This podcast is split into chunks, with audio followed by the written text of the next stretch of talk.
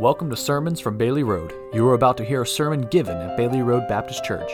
Bailey Road is a small Bible believing church located in North Jackson, Ohio, and is pastored by Pastor Aaron Smith.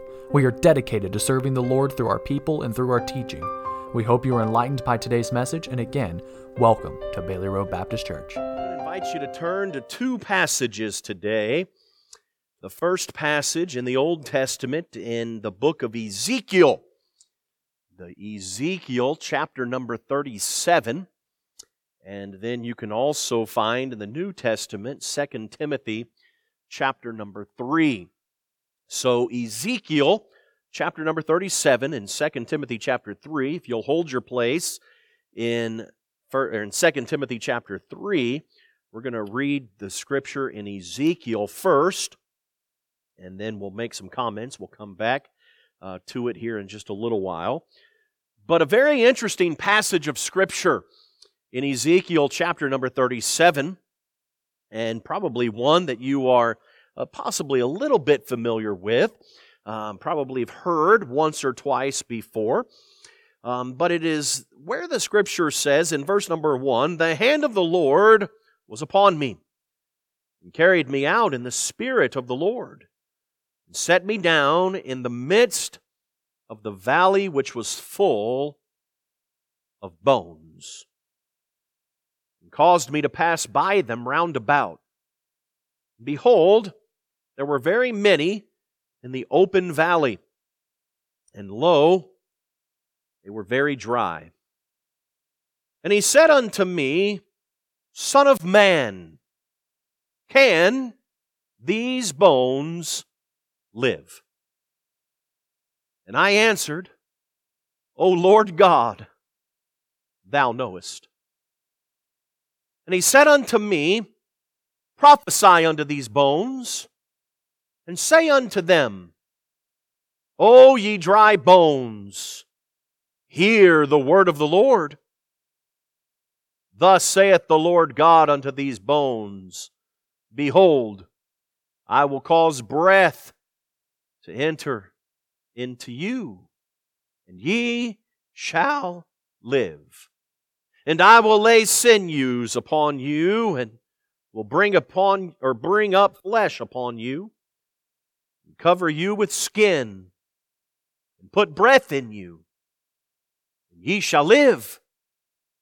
Ye shall know that I am the Lord.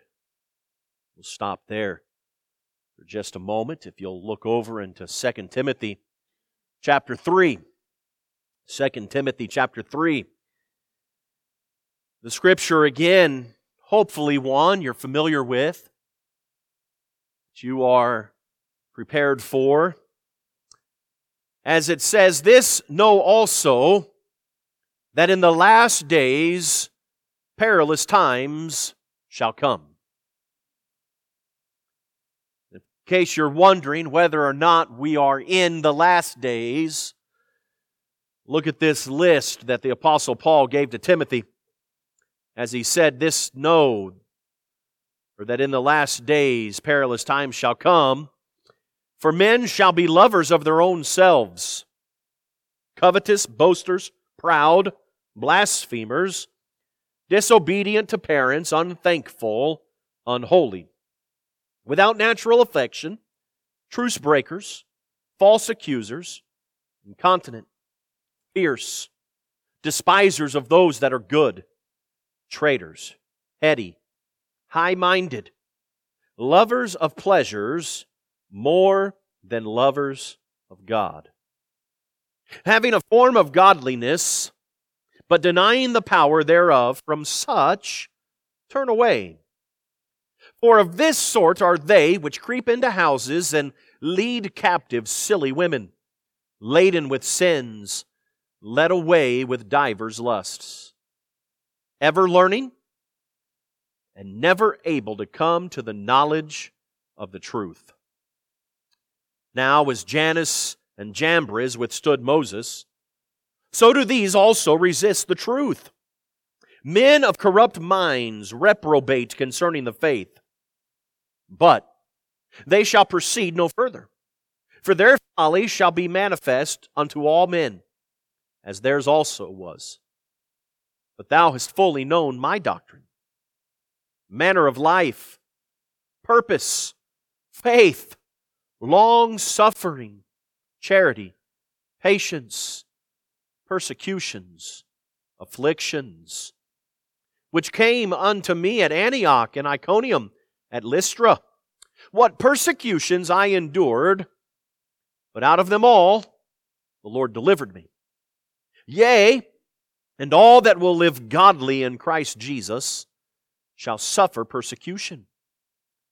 But evil men and seducers shall wax worse and worse, deceiving and being deceived.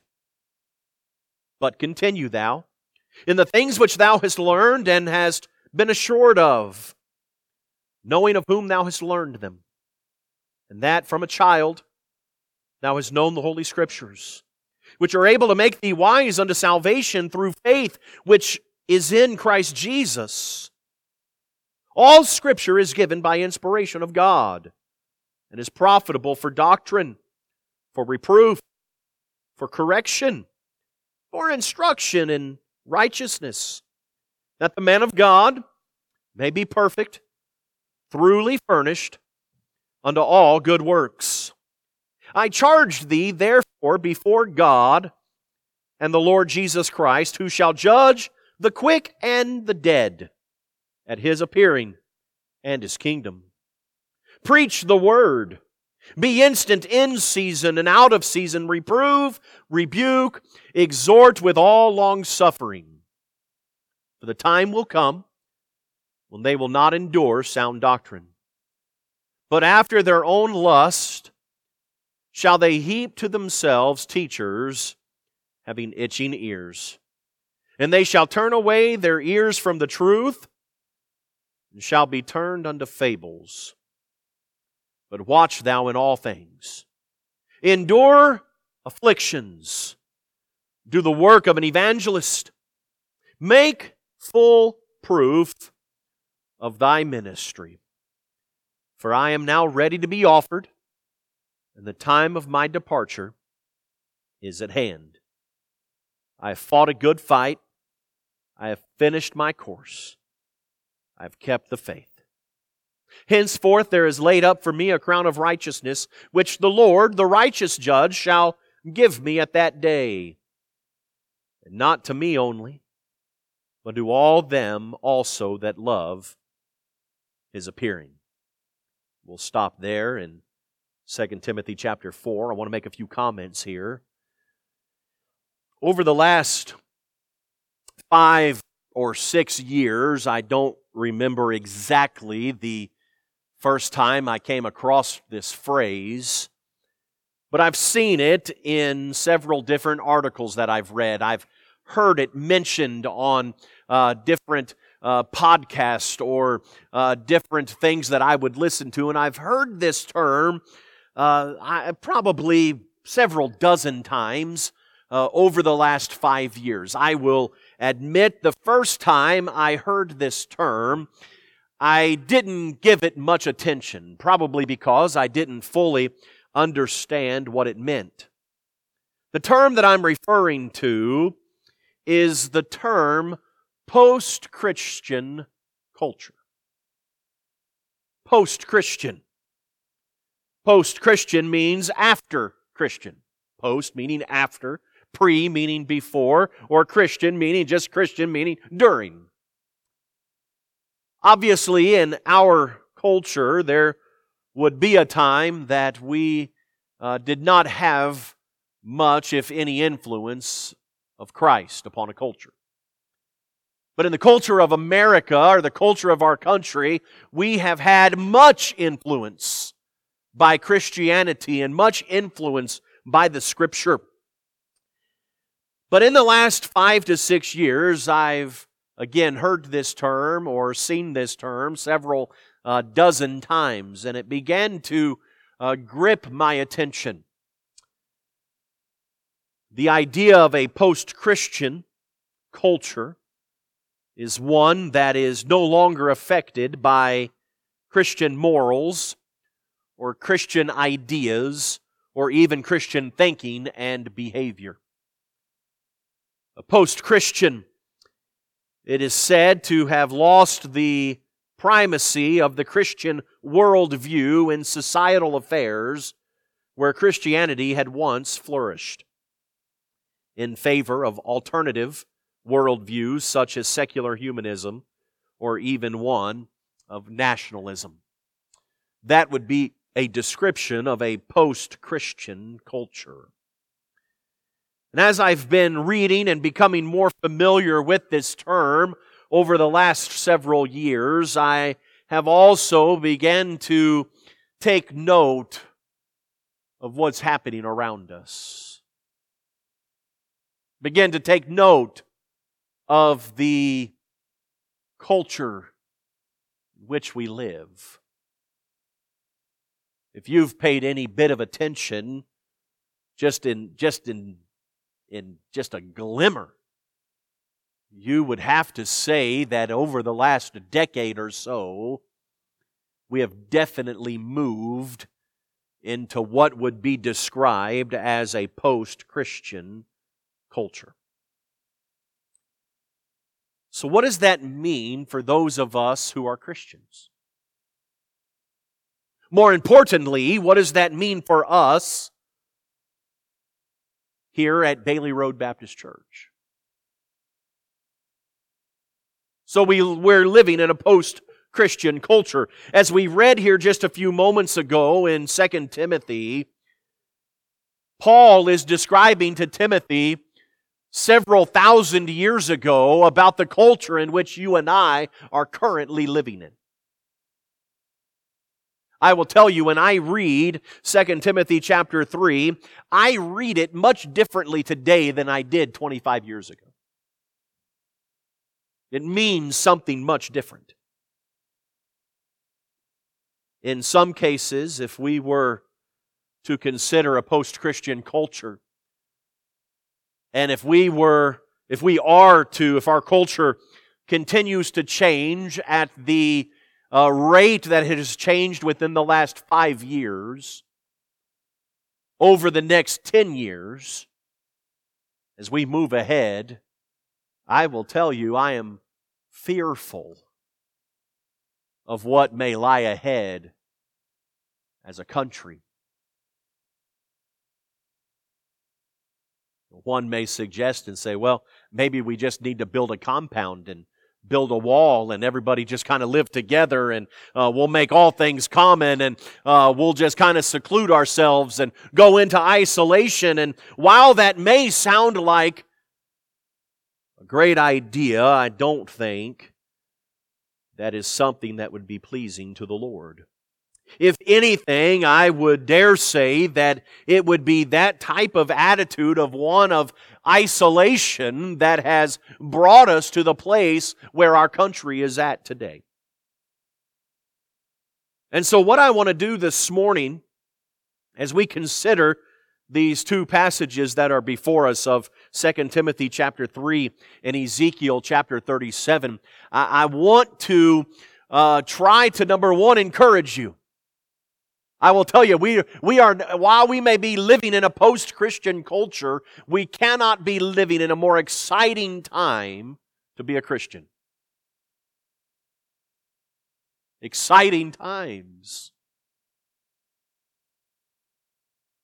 I want to address how can we minister in a post Christian America, in a post Christian culture. Matter of fact, maybe we could be more specific. How can we minister in a post Christian Mahoning Valley? What is it going to look like? Because I will tell you, ministering in a post Christian culture looks different than ministering in a Christian culture. And we need to be prepared for this. We need to be ready for this. We need to have a plan for what are we going to do. 50 years ago, it was uh, very understandable. People understood what it was, whether they were a Christian or not. They probably had some Christian morals. And coming in from, uh, from that culture into a Christian culture was very easily done.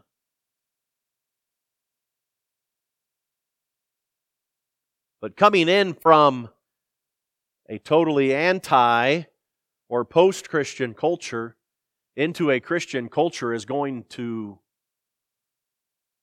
be very different. It's going to be very different. We must be prepared and we must be ready for what is to come.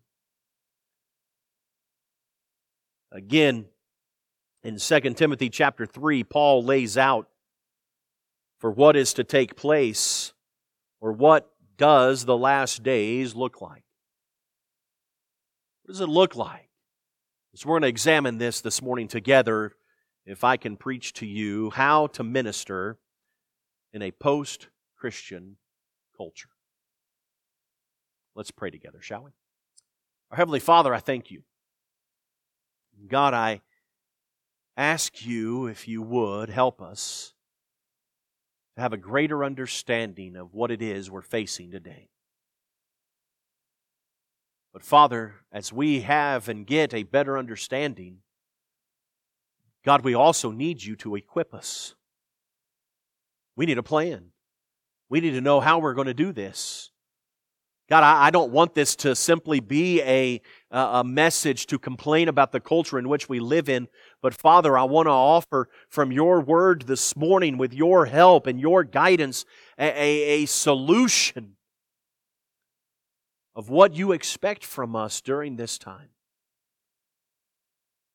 As we approach the end, as we approach the day that you're going to send your son back to claim his bride. What do we do until then? God, I pray that you would help us and guide us and direct us from your word this morning, that we might know how it is that we're to minister within this culture in which we live in. Help us in this, we pray in Jesus' name. Amen. Well, I want to break this down for you very quickly here, if that's even possible. And we find as we read through the entire third chapter and partly through the fourth chapter that uh, this is uh, Paul's last stand, if you will. Paul mentioned in chapter 4 that the time of his departure is at hand. He said he's ready to be offered as he fought a good fight and finished his course and kept the faith. These are somewhat the last words and the last encouragement to his son in the faith, Timothy. And he reminds Timothy in chapter 3 that the last days are going to come. And I'm convinced this morning that as we read through these last days list and understanding the perilous times that shall come, that means troubles. That means certain events that are going to wreak havoc upon a culture. He said, Understand that in the last days, perilous times shall come. There's going to be troubles. There's going to be difficulties. Well, we're there. We're living in the last days. Now, I, I, cannot go as far as to tell you how long the last days will last. For we know a day with the Lord is as a thousand years, and a thousand years is as a day. So I cannot predict how long the last days will last. I just know as I read Scripture this morning and have over the last several years, there is not anything on this list that we're missing from our culture today. We're living there. And I want you to see the results or the behavior of the last days. If number one, we're living in the last days, look at the behavior here. He said, Men shall be lovers of their own selves. Well, we're there. The selfie generation. Lovers of their own selves. We love us some us. Covetous. Boasters. Proud. Blasphemers. Disobedient to parents, he says. And I think obviously there's always been somewhat of a disobedience to parents, but I, I can't say that it's been as bad as it is today. Unthankful. Now, again, I think people have in general been unthankful for certain things, but we're talking about a spirit of unthankfulness. We have a spirit of expectancy in our culture today. Unholy. Unholy, it says. Without natural affection. Truce breakers. Again, we have contracts for contracts. Some of you might be old enough to remember a day when you could walk into a business, make a deal, shake a hand, and the deal is done. Anybody remember that? Remember those days? Some of you old enough for that?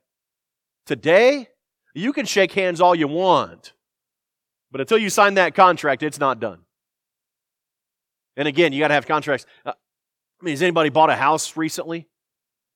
192 pages of documents that come with buying a house. What in the world? What is going on? Why? Because men are truce breakers. Truce breakers. In the last days, false accusers, it's there, it's rampant today. Incontinent, fierce, incontinence is just without self control. Without self control is what that means. Fierce, despisers of those that are good. Oh, we're there. Traitors, heady or headstrong, high minded, puffed up with pride, so to speak. Lovers of pleasures more than lovers of God. I'm telling you, you, you can't read through this list without seeing our culture. Lovers of pleasures more than lovers of God. God, God comes, if I can say this, in our culture. I, am not exactly sure uh, in in the culture's mind, but uh, I, I know even in a lot of Christians' minds today, God is third or fourth or fifth on the list.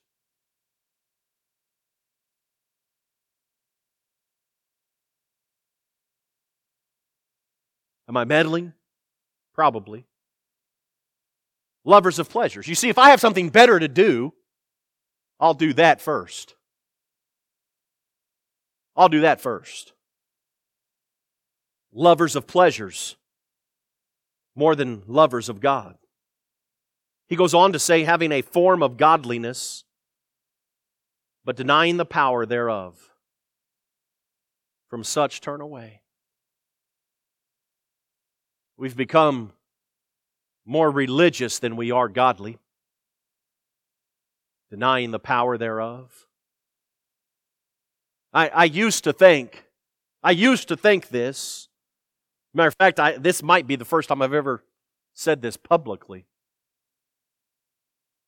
I used to think that when the rapture happens, churches would cease. But I would dare say today reading this list that I think the rapture could happen today and many churches would go on as business as usual.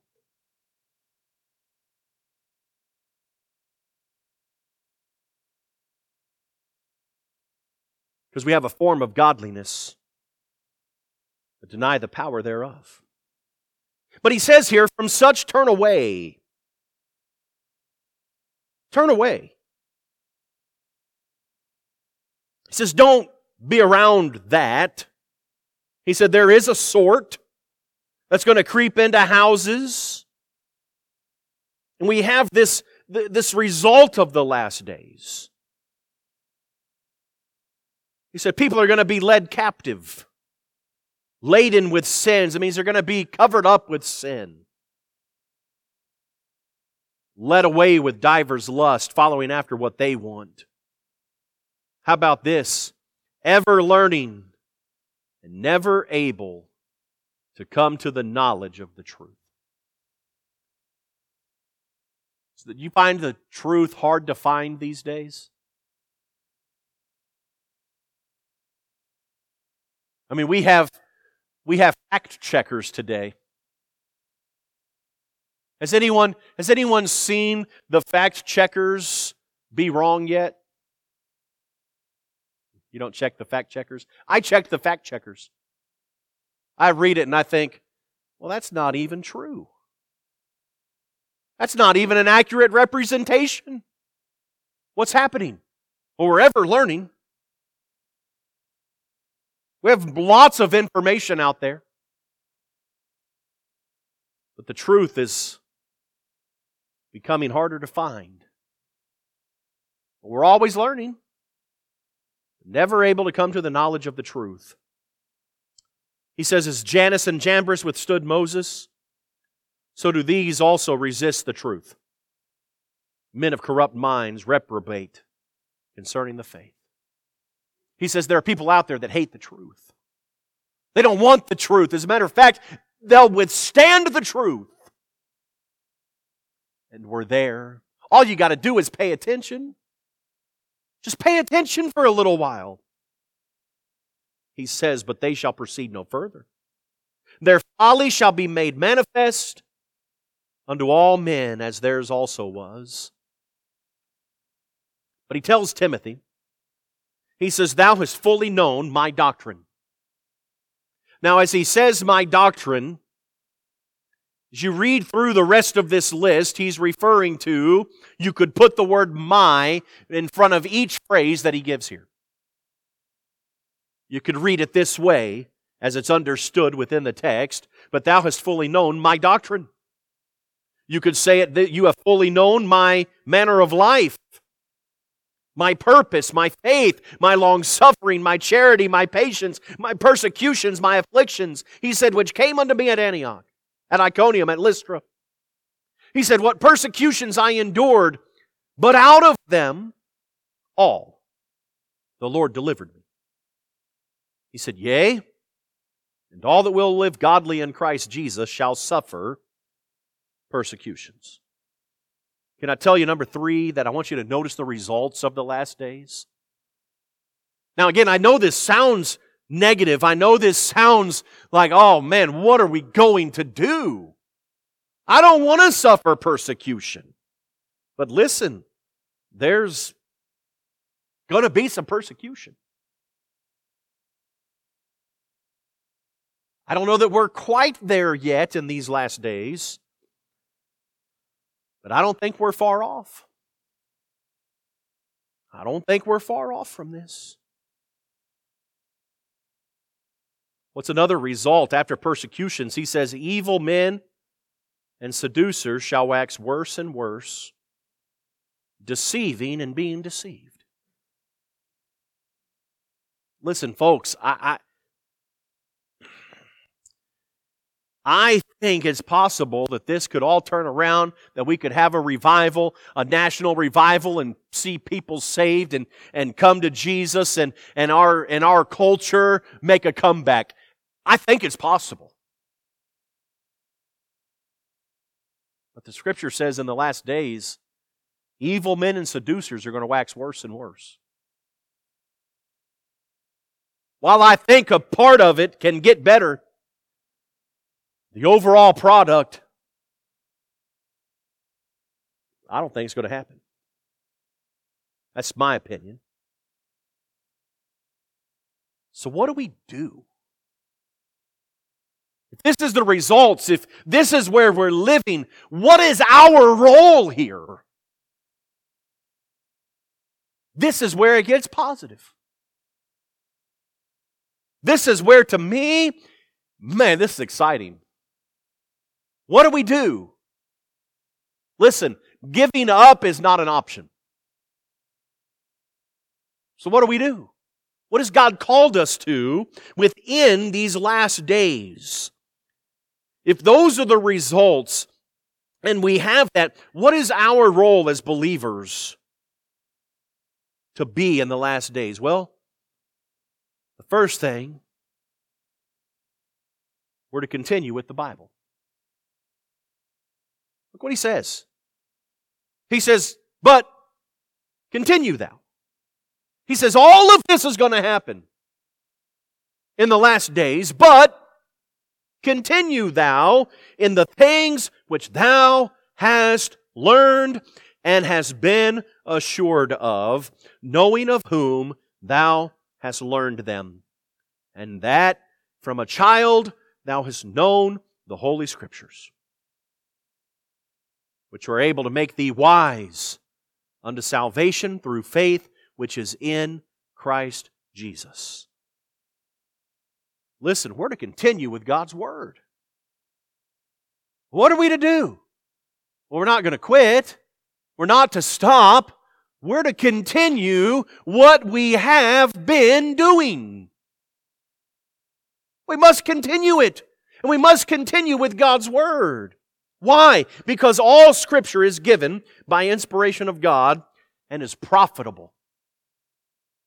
There's profit in it. And we want to do and we want to be around things that are profitable and things that bring a profit in. And he says all scripture is given by God or given by inspiration of God and is profitable for doctrine. Doctrine tells us what's right. You want to know what's truth? Want to know where the truth is? It's in the Bible. It's in God's Word. And we have that here, and we have it because God has given it to us, and it's profitable to know what is right and to know what is truth. But he also says it's profitable for reproof. Reproof tells us what's wrong. So, isn't that something? We have God's Word in front of us. We have God's Word in our laps. We have God's Word to tell us what is right. But it also tells us what's wrong. Now, again, I, I know as people, we don't typically like to be told what's wrong. But we need to be. We need to continue in this. So he tells us what's right in doctrine. He tells us what's wrong with reproof. But he also says it's for correction. So if I have something that is right, I want to continue in it. If I have something that's wrong, I don't want to continue in it and I need correction. It tells me how to get it right. If I'm wrong, it tells me how to get it right. And that's what the Bible is profitable in. And Paul said, continue in this. Because you need to know what's right. You need to know what's wrong. You need to know how to get it right when you're wrong. But then he says, for instruction in righteousness. The Bible's profitable and tells us how to keep it right once we've got it right. So it tells us what's right, it tells us what's wrong, tells us how to get what's wrong right, and it keeps us right. Why? That the man of God may be perfect. That simply means mature, not without sin, thoroughly furnished unto all good works. If we're to continue with the Bible, can I tell you that the second thing we're to continue with is good works? Now, these good works have, have honestly nothing to do with salvation. It's what happens after salvation. It's not so that we can stay saved, or that if we don't continue in good works, we'll no longer be saved.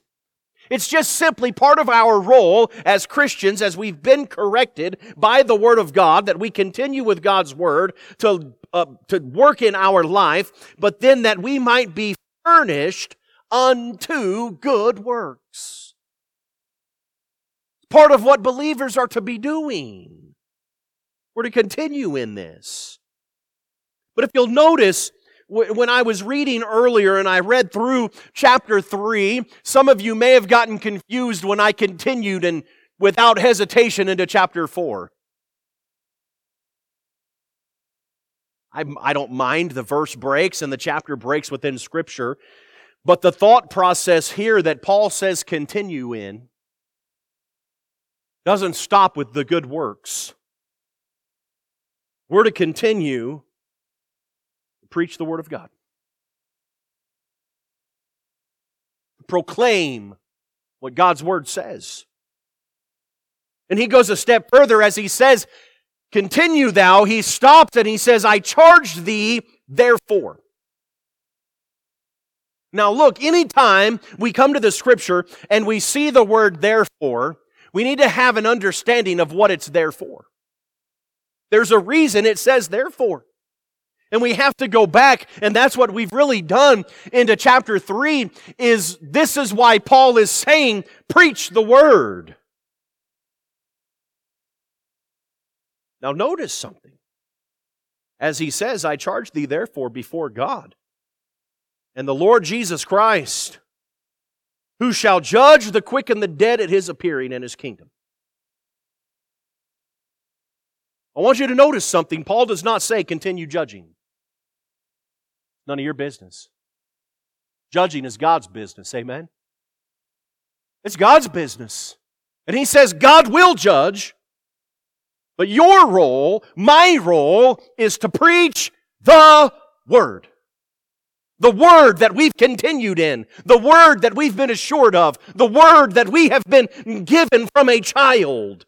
That's profitable for something. He says that is what we're to preach. And he says, be instant, in season, out of season. Reprove, rebuke, and exhort with all long suffering and doctrine. We're to continue to reprove. What does that mean? We are going to have to convince that sin is sin and it's wrong. You ever try to convince someone that thinks they're right that they're wrong?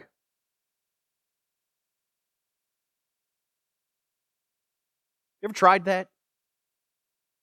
How many of you have given up a time or two? Me too. How many of you have ever been the one that was wrong I thought you were right? Yeah, me too. Or me three or four. We have to convince. Truth is there. But notice what he says reprove says rebuke. The word rebuke means to check and to restrain that we're doing right. To check or to restrain. There's a, there's a saying, it's, it's somewhat of a flippant saying, but I, I, I like it. But uh, somebody said, I don't know where it came from or whatever, but I, I think I read it the first time or I heard it the first time. Uh, but it, it says this you better check yourself before you wreck yourself. You ever heard that before? Oh, yeah. Sometimes you got to check yourself. You got to make sure you're right. You better check yourself because if not, you're probably going to end up wrecking yourself. And that is what the rebuking and the reproving is about. But then he says, exhort with all long suffering. The exhortation is to try to bring others along where they need to be. But he says, do it with all long suffering. Why? Because it's not going to be easy. It's not going to be easy because we're living in the last days. And so you're going to have to reprove and you're going to have to rebuke and you're going to have to exhort and try to bring people along with all long suffering as we tell them the truth, as we advise them, as we warn them, as we caution them, even when they won't listen. like a child that you try to tell something and they cover their ears. What do we have to do there? We have to do this with long suffering, with a patience. Why? With doctrine, again, with the truth. He says, For the time will come when they will not endure sound doctrine,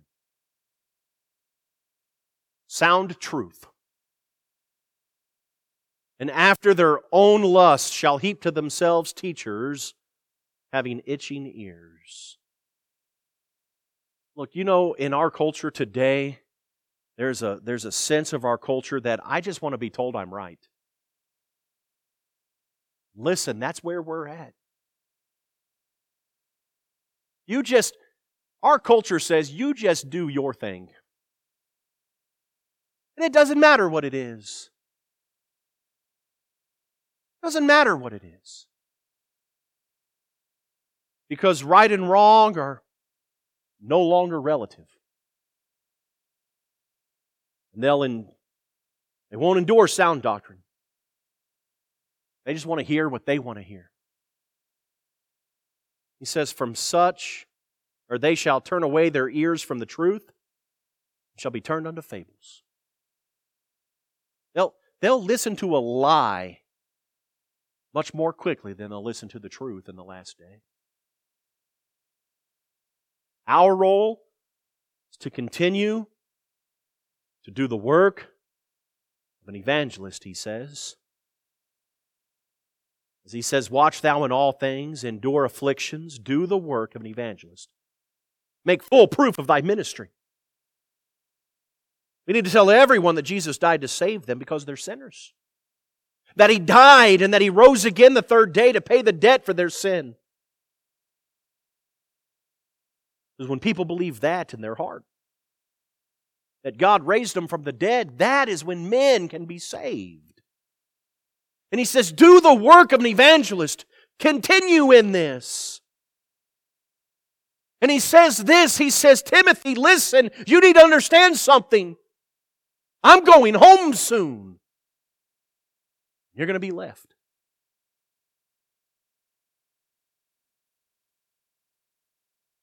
The last days are going to come. You need to continue. I tell you, in my life, I've had some encouragers. In my life, I have people that encourage me.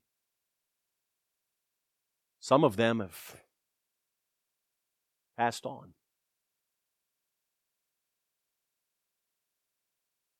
What do you do? You have to continue. You say, but they're no longer here to encourage me. Continue anyway. As Paul says, I'm, I'm not going to be here much longer. He said, I fought a good fight. I've finished my course. I've kept the faith.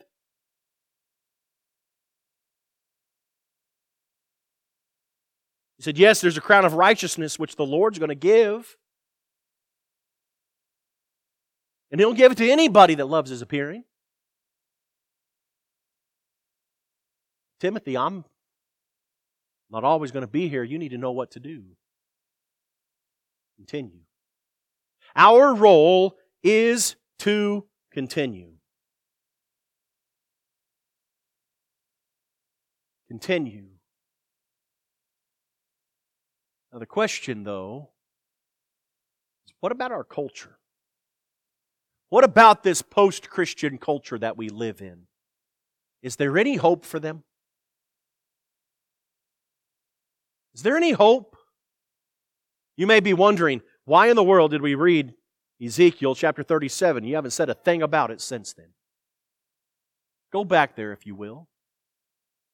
I, I truly understand that Israel in the Old Testament is not America, it's not the church, it's Israel. But I will say that there are a lot of similarities in what happened throughout Israel's history to what is happening even in our own culture. As Solomon said, there's nothing new under the sun. I can see that. In chapter 37 of the book of Ezekiel, we find Ezekiel standing, being caught up in the Spirit of the Lord, as he describes, and being sat down in a valley that was full of bones. Can I talk about just for a few moments the vision of the bones? The vision of the bones. As he described their condition, he said they were dry. In verse number two, he said, He caused me to pass by them round about. Behold, there were very many in the open valley, and lo, they were very dry. There were a lot, they were dry. While you notice their condition, I want you to notice within that as well, within this vision, their cry. So here you can picture Ezekiel as God leads him in the spirit and he, he takes him down to the valley and Ezekiel says, I'm walking around and there's nothing but a bunch of old, dry bones. But does anybody notice the cry of the bones? I will tell you, you won't notice it because it's not there. Bones have nothing to cry out with, do they? There's no breath in them. There's not even flesh upon it. They're just simply bones. There was no cry. Can I just point out to you, as we've been talking about our culture? Our culture is not crying out for the truth. Our culture is not crying out for help. Our culture today, in my opinion, spiritually speaking, is very similar to this valley of dry bones that Ezekiel describes. There is no cry. But there is a need. And there is a command as God gave to Ezekiel. He he said, Ezekiel, I, I want you to do something. And while you notice the vision of the bones, I encourage you to notice, more importantly, the voice of the prophet.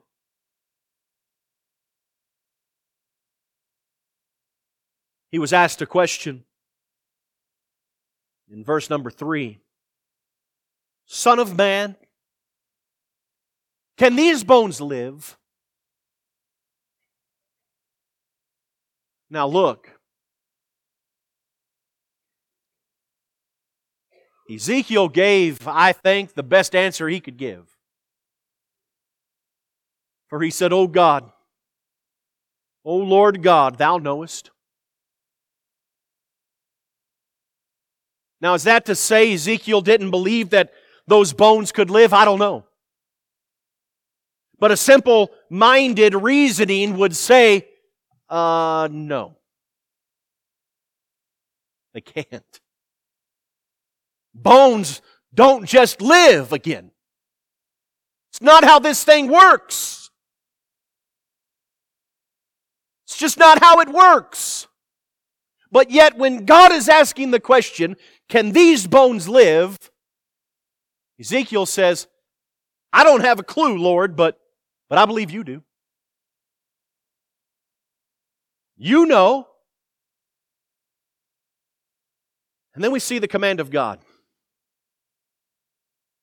He said in verse number four, prophesy unto these bones, and say unto them, O ye dry bones, hear the word of the Lord. He commanded them to preach. He said, prophesy unto these bones. And when you prophesy, you tell them, hear the word of the Lord. Now listen, they didn't have ears to hear. They were bones.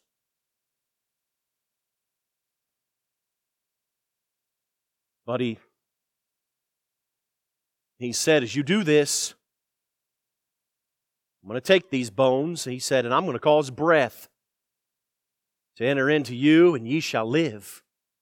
I will lay sinews, the joints upon you. I'm going to bring flesh upon you, muscles and skin, and cover you with skin and put breath in you, and ye shall live. And ye shall know that I am the Lord. There's not in this particular passage, as Ezekiel records this, any hesitation, is there? He walks through the valley of the dry bones, and God says, Ezekiel, you think these things can live again? He says, I, I don't know, but you know. He said, Well, Ezekiel, I want you to preach to these bones. And I want you to tell them what I've said. I want you to tell them to listen to the Word of God. And as they do, I'll put flesh upon them. And I'm going to make them breathe once again. He said in verse number seven, So I prophesied as I was commanded. And as I prophesied, oh, there was a noise. And behold, a shaking, and the bones came together, bone to his bone. And when I beheld, lo, the sinews and the flesh came upon them, and the skin covered them above. But, but there was no breath in them. Then he said unto me, Prophesy unto the wind. Prophesy, Son of Man, and say to the wind, Thus saith the Lord God, Come from the four winds, O breath, and breathe upon these slain, that they might live. He said, So I prophesied as he commanded me. And the breath came in to them. And they lived and stood up upon their feet, an exceeding great army. Then he said unto me, Son of man, these bones are the whole house of Israel. Behold, they say our bones are dried, and our hope is lost. We are cut off for our parts. Therefore, prophesy and say unto them, Thus saith the Lord God, Behold, O my people, I will open your graves and cause you to come up out of your graves and bring you into the land of Israel. And ye shall know that I am the Lord when I have opened up your graves, O my people, and brought you up out of your graves, and shall put my spirit in you, and ye shall live. And I shall place in your own land, and ye shall know that I, the Lord, have spoken it and performed it, saith the Lord.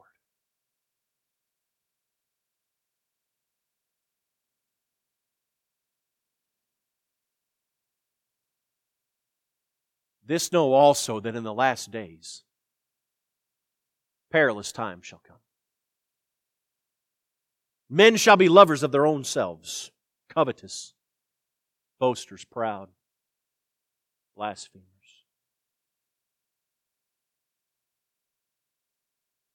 The picture that God paints for us in 2 Timothy chapter 3 is one of a bleak picture. A picture very similar to Ezekiel chapter 37. As we're living in a modern day valley of dry bones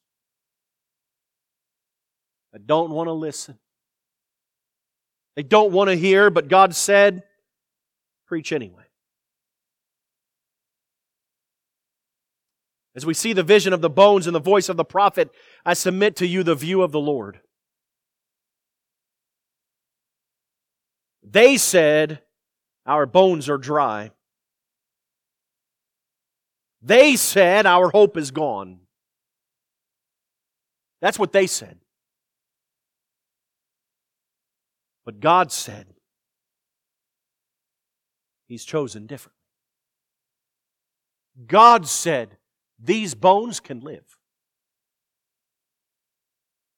Listen, I'm, I'm not against our culture. So that doesn't make much sense. I'm not against our culture, I'm for God. And I'm for the things of God. And I'm going to continue with God. We must preach. We must take the truth of God's Word and take it amongst our culture. Again, this is not a time to seclude ourselves and come inside and to come, uh, not, not to say closer together. I believe we ought to be close together. But what I'm saying is, apart from the world, we ought to be out and we ought to be apart and we ought to be preaching. We ought to carry the truth of God's Word because I believe today, as we do so, that these bones can live.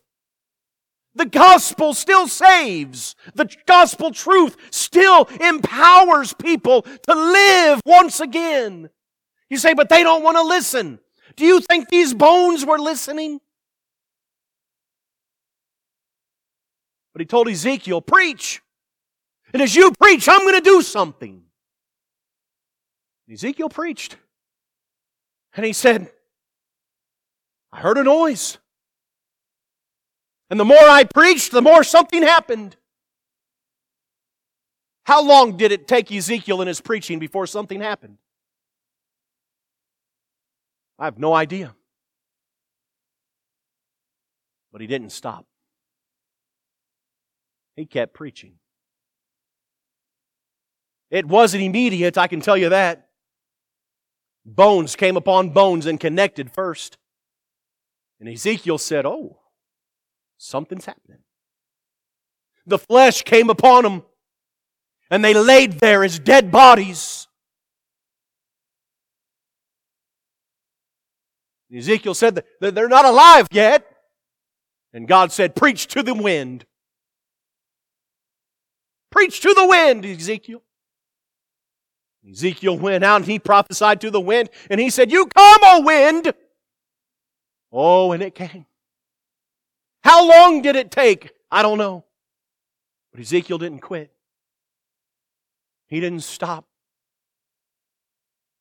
He just kept preaching. As God filled that, those bones with flesh and with breath, He describes it as a mighty army standing together. You see, how do we minister in a post Christian culture? How, do we, how are we going to do this? In a culture that doesn't want to listen, in a culture that, that's going to refuse the truth, what do we do? Well, number one, we preach the Word of God faithfully. That's what we do. We must preach the Word of God faithfully. Number two, we expect things to get worse. Say, Pastor, I don't want to do that. Well, he told us evil men and seducers shall wax worse and worse. So, as we're preaching the Word of God faithfully, we have to expect that things are going to continue to get worse. We have to expect that. But we also must expect for God to do a mighty moving. When we're faithful to do what He commanded.